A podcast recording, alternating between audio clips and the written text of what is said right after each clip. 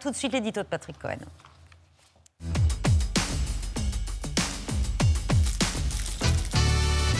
Avec l'arrêt des approvisionnements de gaz russe, le débat reprend euh, très fortement euh, sur les sanctions contre Moscou et leur efficacité. Oui, en France, Marine Le Pen et Jordan Bardella répètent que les sanctions ne servent à rien sauf à faire euh, souffrir les Français et à enrichir la Russie. Même discours en Italie dans la bouche du leader d'extrême droite Matteo Salvini. Et hier soir, Ségolène Royal sur LCI a expliqué qu'armer les Ukrainiens ne faisait que retarder la paix et appauvrir les Européens. Des voix minoritaires? Oui, toujours minoritaire. Un sondage euh, Elab pour euh, BFM TV montre ce soir que 7 Français sur 10 euh, approuvent euh, les sanctions tout en les jugeant pas efficaces pour mettre fin à la guerre en Ukraine.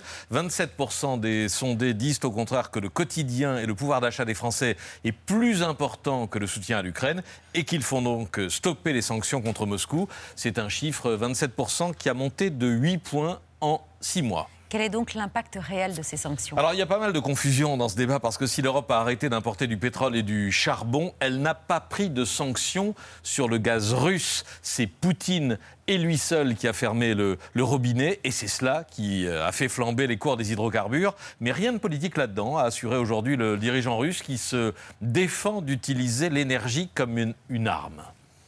Говорят, вот, значит, Россия использует, э, значит, э, это оружие энергетическое. Чушь очередная. И бред. Какое оружие мы используем? Мы подставляем столько, сколько нужно нашим партнерам. Сколько, вот сколько они заявку ставят, столько мы исполняем. Мы же не, не в воздух куда-то поставляем, а по заявкам. Заявка поставлена, исполняем.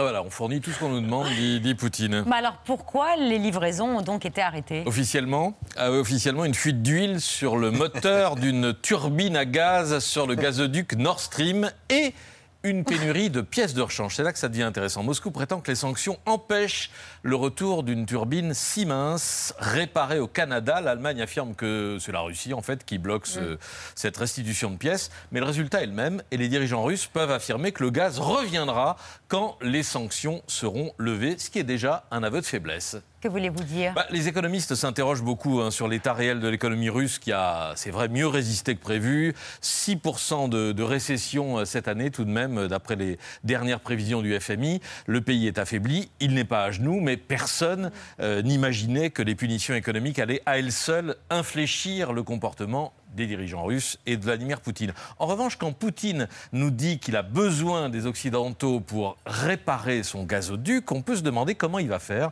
pour continuer à s'équiper militairement alors qu'il est engagé dans un conflit de, haute intensité. On sait qu'une bonne partie de l'appareil euh, militaro-industriel est entravée, que la Russie ne parvient plus à fabriquer euh, des missiles, des avions de combat, des hélicoptères, que ses militaires utilisent des armes vieilles d'un demi-siècle. Ça a été constaté euh, sur le champ de bataille par les observateurs. Et d'après le renseignement américain qu'il a dit hier, Moscou a acheté des millions d'obus d'artillerie et de roquettes à la Corée du Nord, en violation d'ailleurs euh, des sanctions euh, imposées à, ce pays, qui est un, paria euh, dans le monde entier. Voilà pour l'instant le principal impact des sanctions infligées à la Russie, et ce n'est pas rien, couper ou du moins affaiblir l'effort de guerre du pays agresseur.